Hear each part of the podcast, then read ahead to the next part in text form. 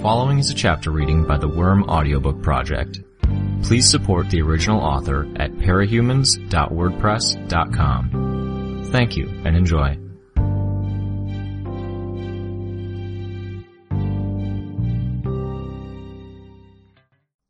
Arc 6, Chapter 5 My legs hugged the side of Judas's body. I could feel his breathing beneath me, the expansion of his body as his lungs filled, then emptied. He huffed out a breath, and it steamed in the cold night air. He stepped forward, just a little, and I got a glimpse of the world below us. Thirty-two stories down, the cars on the street were visible only by the yellow and red points of their headlights and taillights. I felt Tattletale clutch me tighter from where she sat behind me. Judas's front paw rested on the stone railing of the rooftop, clutched it hard enough that the points of his nails bit into the concrete. Getting up here had been easy enough. Tattletale had cracked the employee access door and we'd taken the supply elevator to the roof. Had someone been alerted to our presence? Spotted us on camera? Hard to say. But time was short, and we'd already wasted enough time waiting for the dogs to finish growing. The moment Bitch deemed them set, we would move out. This plan had been terrifying when we'd just been talking about it. Actually being on the verge of doing it? Ten times worse. Still time to think of a reason to back out. Bitch's whistle. One of those ones that make you wince when you hear them a hundred feet away, cut through the faint, ambient hum of the city below us. Last chance, Taylor. A second later, Brutus, with Bitch and Grue astride his back, stepped over the edge of the roof. Judas shifted forward under me, then followed. Falling from a height like that, you don't get to scream. The wind takes your voice from you. If you happen to have something to hold on to, you cling to that for dear life and you pray, even if you aren't a praying type. My hands clutched hooks of bone on either side of Judas's neck hard enough that I thought I might break either the bone or my hands. Three stories down from the roof, there was a patio. As Bitch whistled and pointed from her position below us, Judas kicked against the wall just behind us, pushing out and away from the building. My heart rose into my throat and stuck there as I saw the edge of the patio below us, surely out of reach. Had he pushed too early? The next chance we'd have to touch a surface would be when we splattered violently against the road. His instinct seemed to be better than mine.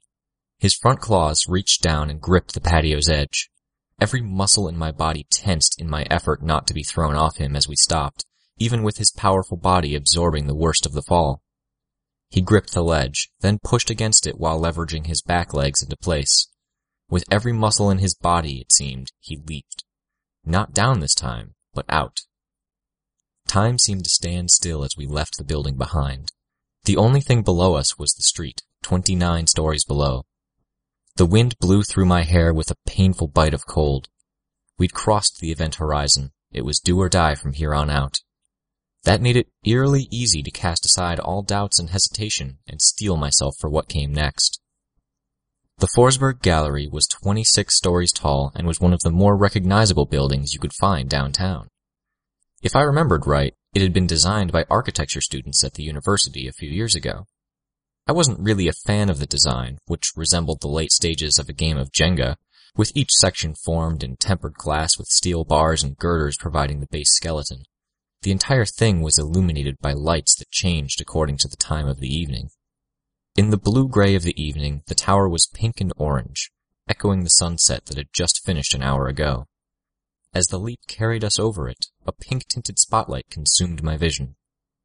My lenses absorbed the worst of the glare, and a second later, I was able to make out what was happening again. Brutus, a matter of feet in front of us, slammed into the glass of the roof, sending cracks spiderwebbing across it.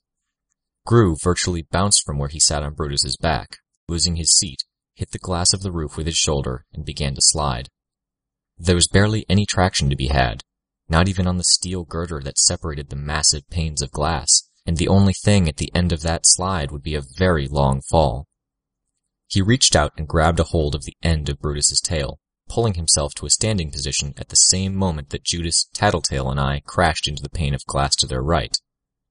The damage Brutus had done on impact was enough to ensure that we could break through rather than simply breaking the window. There was a moment where you could hear the sound of straining metal, followed by the sound of a lot of shattering glass. Together, we all dropped into the center of the Forsberg Gallery's top floor, joined by a downpour of glass shards. Grue landed on his feet and stumbled back as Brutus landed just in front of him.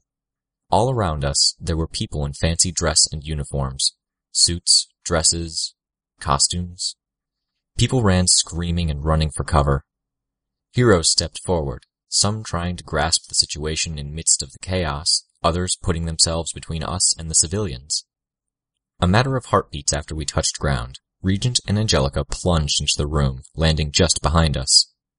Regent lost his seat as Angelica landed, but managed to roll as he hit the ground, bringing himself to a crouch as he stopped. He almost managed to make it look intentional. Angelica stepped up to Bitch's side, wearing the same harness we'd fitted her with at the bank robbery, but with two large cardboard boxes strapped to her sides, rather than bags. I felt weirdly calm as my eyes swept over the room. The Protectorate was gathered around the stage at the back of the room. Armsmaster, Miss Militia, Assault, Battery, Velocity, and Triumph. Dauntless was MIA. Not far away was the kids table with some of the heroes of the hour. Clockblocker, Vista, Gallant, and Shadowstalker. Interrupted from their mingling with the rich kids, teen actors, and the sons and daughters of the local who's who. The platinum blonde in the white evening gown that was giving me the evil eye, that would be Glory Girl, out of costume. Standing guard by the front of the room, raising their weapons in our direction, was an on-duty PRT squad. Their very recognizable uniforms were chain mesh augmented with Kevlar, topped with faceless helmets. The only means you had to identify them with were the badge numbers printed across their vests in bold white numbers. Four of the five had what looked like flamethrowers. They weren't firing yet. They couldn't. They were packing the best in non-lethal weaponry, but there were elderly people and children in the crowd, and according to Tattletale, that meant they were prohibited from opening fire on us for the moment. The civilians, men and women in their finest clothes and jewelry. A combination of the richest and most powerful people in the city, their guests, and those willing to pay the exorbitant prices for the tickets. The tickets started at $230 and had climbed steeply as they'd been bought up. We'd initially considered attending as guests for one plan of attack, before we decided that it was too dangerous to risk having our secret identities caught on camera, or to have something go wrong as we attempted to smuggle our equipment, costumes, and dogs inside. Once we'd decided that much, we stopped checking the cost of tickets, which had gotten as high as $400 a person. The guests could use $30 of the ticket price to bid on an auction, but it was still pretty exorbitant. I recognized the mayor, the first time I'd seen him in person. There was a guy who might have been a lesser known actor. I thought I recognized him too. The rest were just people, maybe a bit better looking than the norm, a bit better dressed. And Emma. I could have laughed. She was standing there in the crowd with her parents and older sister, looking scared shitless in a little sky blue dress and blue sandals. Her dad was a high-profile divorce lawyer. I supposed it was possible he'd worked for someone famous or powerful enough that his family hadn't needed an invitation or expensive tickets to get in. It kind of sucked, knowing I was about to give her an awesome story to share with the rest of the school when her suspension was over with. I was really, really hoping it wouldn't be a story along the lines of, these idiotic villains just pulled a stunt so dumb it would put Uber and Leet to shame, and got themselves arrested in a matter of seconds. Tattletale laughed, with a nervous edge. Holy shit, not doing that again. Fucking intense. Her voice trailed off as Grue blacked out the crowd, leaving only the spot where we stood and the very edges of the room clear of the darkness. She gave him a dirty look. Bitch, Regent, go he shouted as he stepped my way, grabbed my hand, and practically pulled me from where I sat on Judas's back. Tattletale hopped down, following a pace or two behind us. The three of us ran for the front of the room, while Bitch whistled for her dogs and ran for the back. I sensed it when Regent unhitched the two boxes that were strapped to Angelica. The boxes were heavy and hit the ground hard, splitting at the seams. Better than I'd hoped. I had my bugs flow out from the top of the box and the split sides and ordered them into the crowd. If a few more of the biting and stinging sort headed in Emma's general direction, it wasn't due to a conscious choice on my part. If everything went according to plan, Bitch, Regent, and the dogs could delay or stop anyone who ventured beyond the cloud of darkness, Everything else, our success or our humiliating arrest, hinged on Grue, Tattletale, and I. My bugs reached the front of the room just seconds before we did. I could sense their locations, and this in turn gave me the ability to identify where the people, the walls, doorway, and furniture were. I was moving with my knife drawn before Grue even banished some of his darkness to reveal a portion of the PRT squad that was stationed at the entrance. As the cloud of black dissipated into tendrils of smoke, I was stepping behind one of the team members, drawing my knife against the hose that extended between the flamethrower-like device he held in his hands and the tank on his back. It didn't cut immediately, forcing me to try a second time. As the knife severed the material of the hose, the PRT team member noticed me and drove his elbow into my face. My mask took the worst of the hit, but getting hit in the face by a full-grown man isn't any fun with any amount of protective headwear. I fell back through the doorway, even as the tank began emptying its contents onto the floor. It was a yellow-white, and as it poured onto the ground, it expanded like shaving cream. The tank was probably close to three gallons, making for a hell of a lot of foam. Grue leveraged all of his weight to bodily kick one of the squad members into the foam, then slammed the base of his palm into the next guy's chin. As the man reeled, Grue grabbed at the tank on his back and pulled it up over his head. This not only pulled the man off balance, but the weight of the tank kept him that way. Grue, his hand still on the tank, pulled the squad member's helmeted face down at the same time he brought his knee up. The pane of the helmet cracked, and the man didn't even have the wherewithal to bring his hands up to soften the fall before hitting the ground. A fourth squad member stepped out of the darkness, and Tattletale took hold of the nozzle of the man's weapon, forcing it to one side before he could open fire. I scrambled to my feet to help her.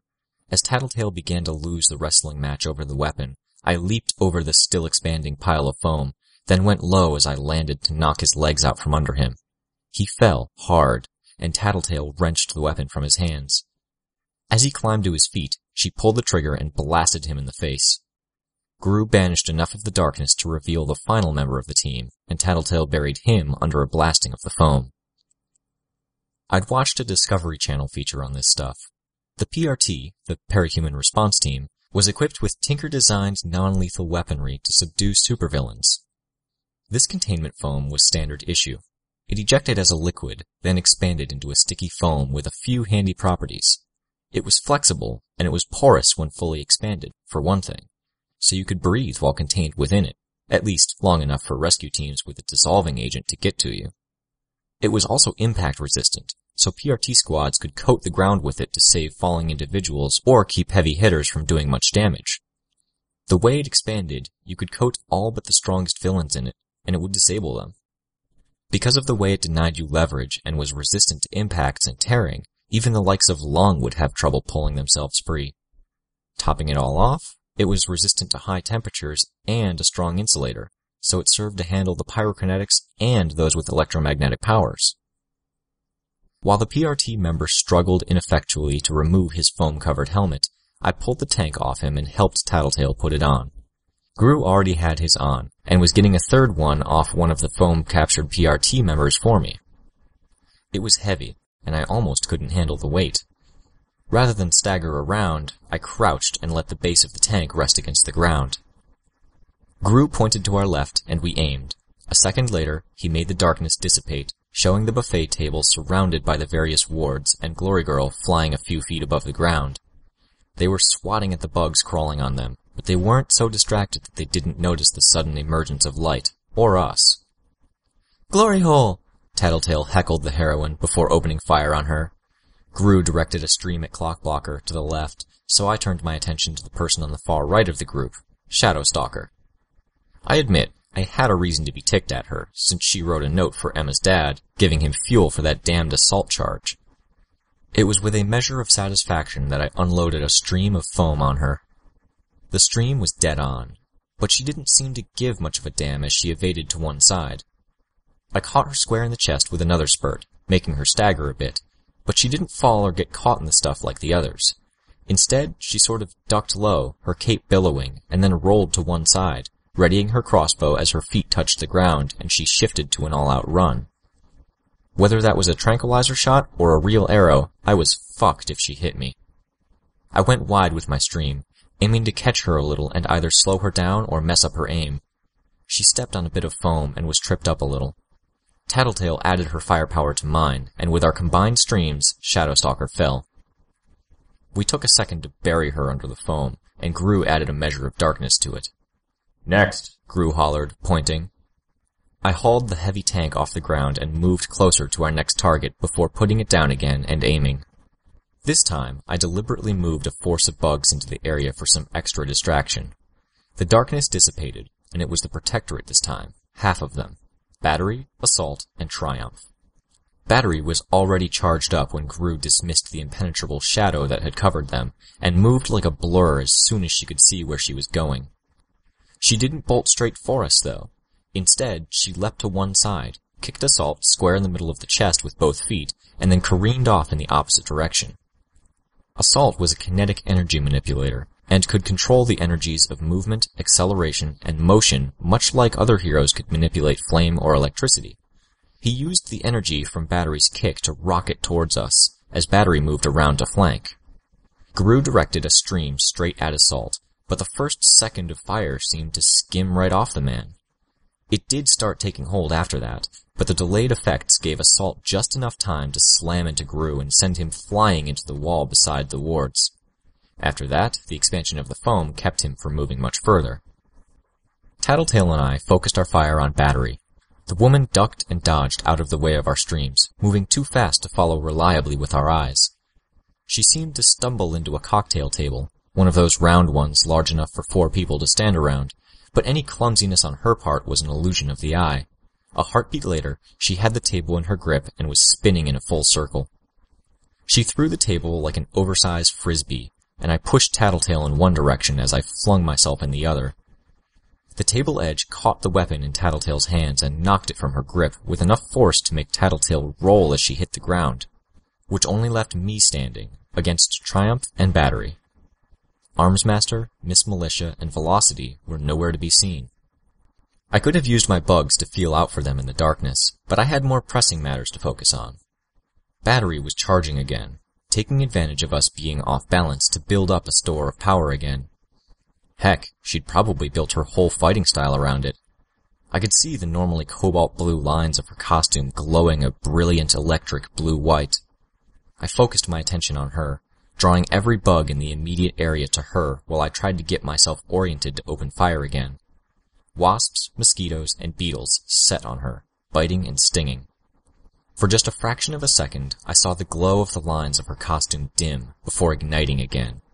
She needed to concentrate, it seemed, and my bugs had served to distract. As I pulled myself upright and opened fire, she was a step too slow in getting out of the way of the stream. I caught her under the spray and started piling it on top of her. A shockwave blasted me. I was knocked off my feet for the second time in a matter of seconds, and my ears were left ringing. Triumph had a gladiator lion theme to his costume, with a gold lion helm, shoulder pads and belt, and skin-tight suit elsewhere. He had managed to claw enough bugs away from his face to use his sonic shout. He was one of those guys that was big, muscular, and tough enough that you'd avoid him even if he didn't have that other power, and his other power was one that let him punch holes through concrete. Grue aimed and fired a stream at him, but Triumph was surprisingly quick in slipping out of the way. As Grue reoriented his aim, Triumph kicked over a cocktail table and grabbed it with one hand to use as a shield against the foam.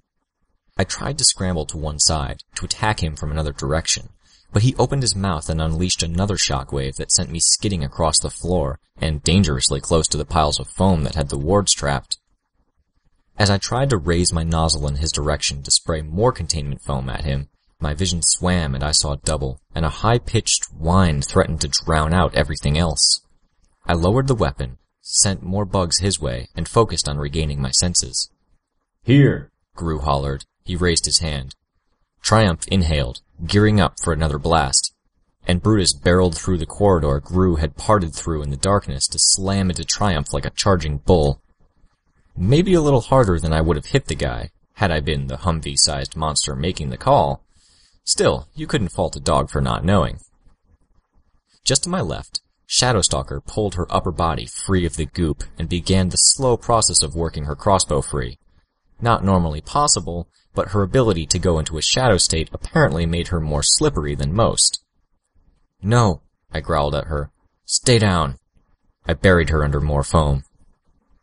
I pulled myself to my feet, wobbled, straightened up, wobbled some more, and then worked on keeping my balance. Skitter, Grue roared. move! I didn't waste any time in throwing myself to the ground.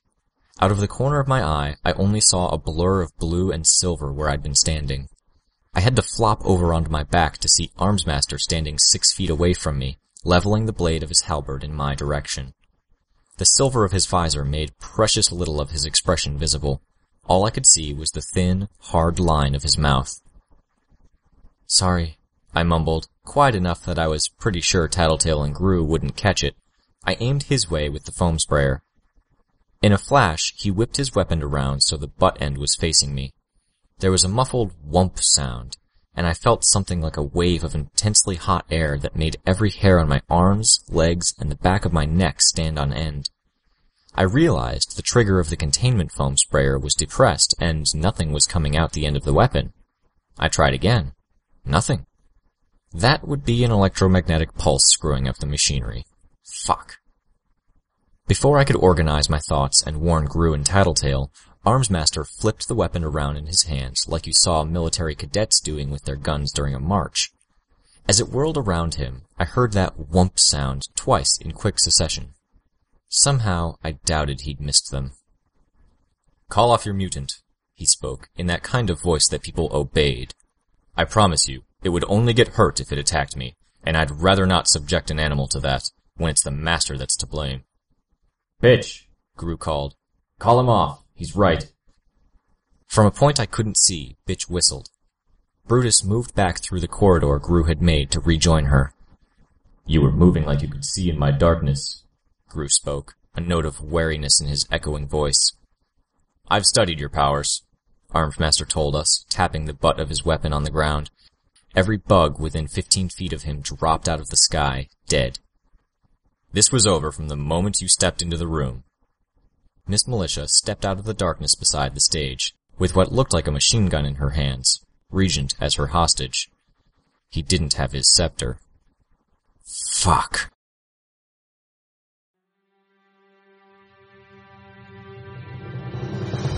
Hi, this is Rain. You just finished listening to a chapter from Arc 6, Tangle, from the web serial Worm by J. C. McCrae. This production is brought to you by the Worm Audiobook Project. If you would like to know more about us or to volunteer your own services, please check us out at audioworm.rein-online.org. You can download or listen to every chapter directly from our site, or you can find us on iTunes or any podcast app under Worm Audiobook. Thank you for listening.